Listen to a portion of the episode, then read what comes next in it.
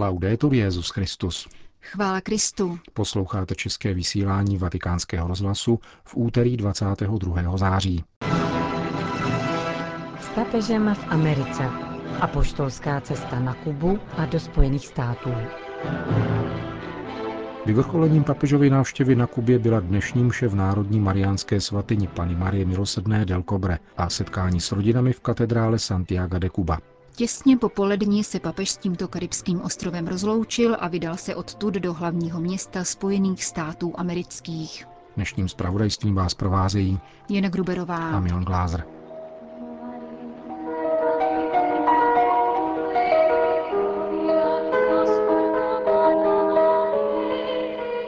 Ještě v pondělí večer se papež František z kubánského města Holguín odebral do 150 kilometrů vzdáleného Santiago de Cuba, kde se v místním semináři poblíž mariánské svatyně El Cobre setkal s kubánskou biskupskou konferencí.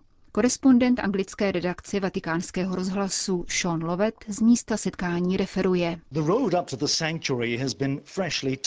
Cesta k poutnímu chrámu je nově vyasfaltovaná. Vegetace po obou stranách je pečlivě přistřižena. Domy i zdi jsou zjevně nově natřeny, samozřejmě pouze směrem do ulice. Papežský vůz se pohybuje rychle.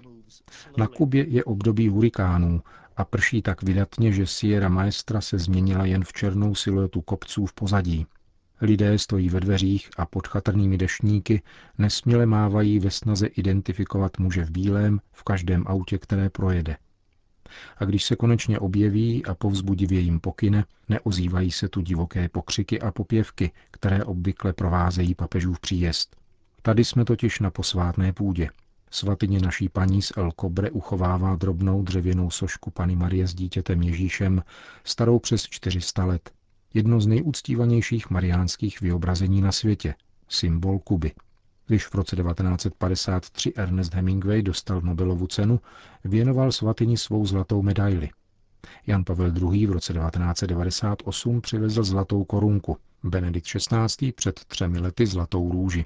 A právě tady, daleko od jásajících davů, se papež František rozhodl setkat a modlit se společně s kubánskými biskupy.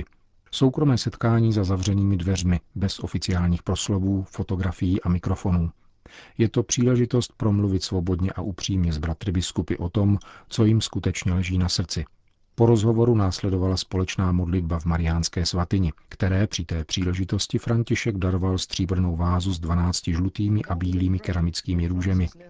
Tímto symbolickým darem papež napodobil lidový projev zdejší mariánské úcty, kterou poutníci vyjadřují přinesením kytice květů. Informuje náš korespondent. Duchovním vrcholem kubánské etapy nynější apoštolské cesty papeže Františka se stala dnešní ranní mše svatá v mariánské svatyni v Cobre. Petrův nástupce ve své poslední homílii na kubánské půdě vyzval, aby církev po vzoru Panny Marie dokázala doprovázet lidi v situacích, které mohou působit rozpaky. A dodal, naší revolucí je něha a láska. Papež vyšel z první kapitoly Lukášova Evangelia, která popisuje Mariinu návštěvu u Alžběty. Homílii svatého otce uslyšíte v plném znění. Evangelium před nás staví dynamiku, která vzniká pokaždé, když nás Pán navštěvuje. Pobízí nás, abychom vyšli ze svého domu. Jsme opakovaně zváni, abychom o takovýchto výjevech přemýšleli. Přítomnost Boha v našem životě nás nikdy neponechává v klidu. Nýbrž stále pohání k pohybu. Když nás Bůh navštěvuje, vždy nás táhne pryč z domu. Jsme navštěvováni, abychom sami navštěvovali. Milováni, abychom sami milovali. Spatřujeme tu Marii, první učednici.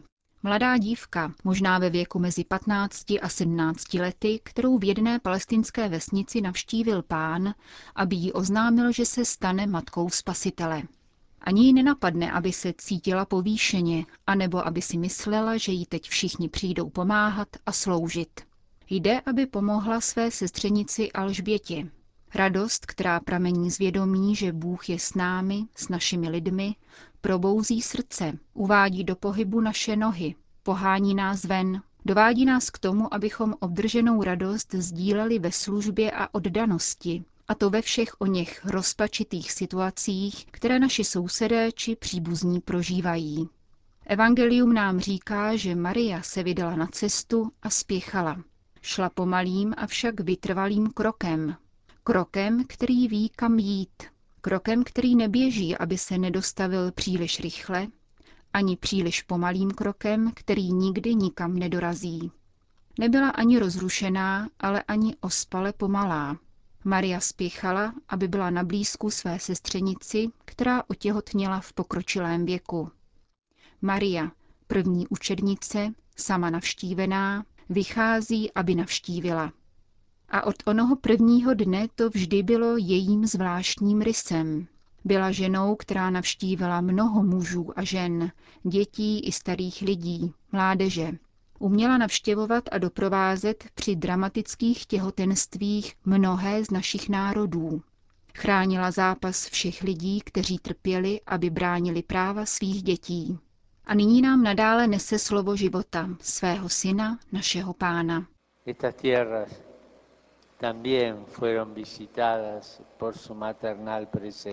Také tento kraj navštívila její mateřská přítomnost.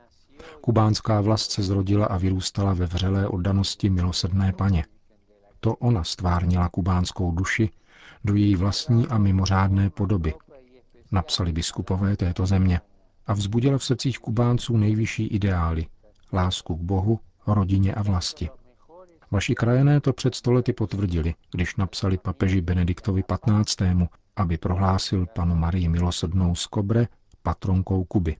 Napsali tehdy: nepřízeň ani útrapy neuhasily víru a lásku, které této paně vyznává náš katolický lid. Ba právě naopak. Za pohnutých životních okolností, když jsme byli na blízku smrti či zoufalství, se vždy objevila tato požehnaná a navýsost kubánská pana, jako světlo, které zahání každé nebezpečí, a jako útěšná rosa. Tak ji milovali naše nezapomenutelné matky a tak ji žehnali naše manželky. Bylo napsáno před 100 lety. V této svatyni, která uchovává paměť svatého věřícího božího lidu, který kráčí Kubou, je Maria uctívána jako matka milosrdenství. Z tohoto místa pečuje o naše kořeny a naši identitu, abychom nezbloudili na cestách zoufalství. Duši kubánského lidu, jak jsme právě slyšeli, ukovaly bolesti a strádání, které však nedokázaly uhasit jeho víru. Ona víra se udržela naživu díky mnoha babičkám, které v každodenním domácím prostředí nadále umožňovaly, aby se v něm zpřítomňoval živý Bůh. Otec, který osvobozuje, posiluje, uzdravuje, dodává odvahy, je bezpečným úkrytem a znamením nového vzkříšení. Babičky, matky a mnozí další se ve své něze a lásce stávali znamením navštívení, tak jako Maria, znamením odvahy a víry pro své vnuky a ve svých rodinách. Díky jim se nikdy neuzavřela štěrbina, malá jako hořčičné zrno, skrze níž Duch Svatý nadále doprovázel tepot kubánského lidu. Neboť pokaždé, když pohlédneme na Marii, opět věříme v převratnou sílu něhy a lásky. Pokolení za pokolením a den za dnem jsme zváni, abychom se obnovovali ve víře. Jsme vyzýváni, abychom prožívali převratnost něhy jako Maria, matka milosrdenství. Jsme zváni, abychom vycházeli ze svých domovů, upírali zrak na druhé a měli pro ně otevřené srdce. Naše revoluce se uskutečňuje skrze něhu a skrze radost, která se vždy mění v blízkost a soucit. Nikoli v utrpení, nýbrž v osvobozující sdílení utrpení. A vede nás k zájmu o život druhých lidí, abychom jim mohli sloužit. Naše víra nás nutí k vycházení z domu, k setkávání s ostatními lidmi a sdílení radostí i bolestí, nadějí i zklamání. Naše víra nás vede k vycházení z domu a k navštěvování nemocných, vězněných, plačících. A kdo ví, možná také ke smíchu s těmi, kdo se smějí, a k radosti s těmi, kdo se radují. Jako Maria chceme být sloužící církví, která vychází z domu, ze svých chrámů a zákristí, aby provázela životem, podporovala naději, byla znamením jednoty ušlechtilého a důstojného lidu. Jako Maria, matka milosrdenství, chceme být církví vycházející z domu, aby stavěla mosty, bořila dělící zdi a rozsévala smíření. Jako Maria chceme být církví, která své lidi dokáže doprovázet všemi rozpačitými situacemi, která se angažuje v životě, kultuře a společnosti, která si neskrývá, nýbrž kráčí se svými bratry. Všichni společně kráčejíme ve službě a pomoci, jako děti Boží, děti Marijiny, synové a dcery této ušlechtilé kubánské země. Toto je náš nejcennější kov, naše největší bohatství a také nejlepší dědictví, které po sobě můžeme zanechat. Naučit se jako Maria vycházet z domu po stezkách navštívení a naučit se s Marií modlit, protože její modlitba je naplněna pamětí a díku vzdáním. Je to chvalospěv Božího lidu, který kráčí dějinami. A je to živoucí památka Boha v našem středu.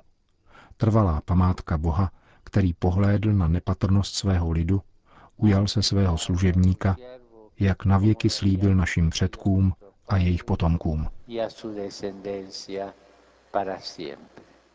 V závěru mše svaté papeže pozdravil místní arcibiskup monsignor Dionisio Garcia Ibáñez. Požádal jej o slavnostní zahájení jubilejního mariánského roku, který bude připomínat 100. výročí vyhlášení Panny Marie z Cobre patronkou Kuby papežem Benediktem XVI.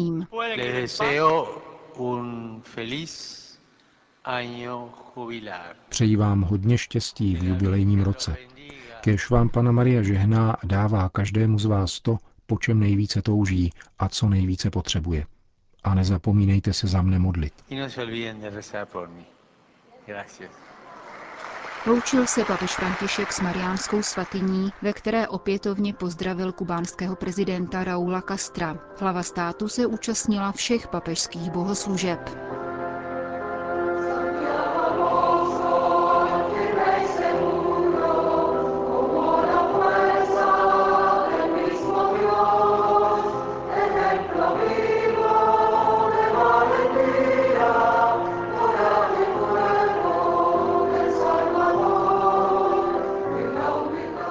Z poutní mariánské svatyně v Cobre se Petrův nástupce vydal do 19 kilometrů vzdálené katedrály Panny Marie na Nebevzaté v Santiago de Cuba, kde setkáním s rodinami jeho pastorační návštěva vyvrcholila. K průběhu tohoto setkání se ještě vrátíme. Potom následovalo rozloučení s Kubou. Z letiště v Santiago de Cuba se papež a jeho doprovod těsně popoledni vydali na 3,5hodinový let do Washingtonu. Na zdejším vojenském letišti jej kolem 22. hodiny našeho času, tedy v 16 hodin tamnějšího času, neformálně přivítá prezident Barack Obama.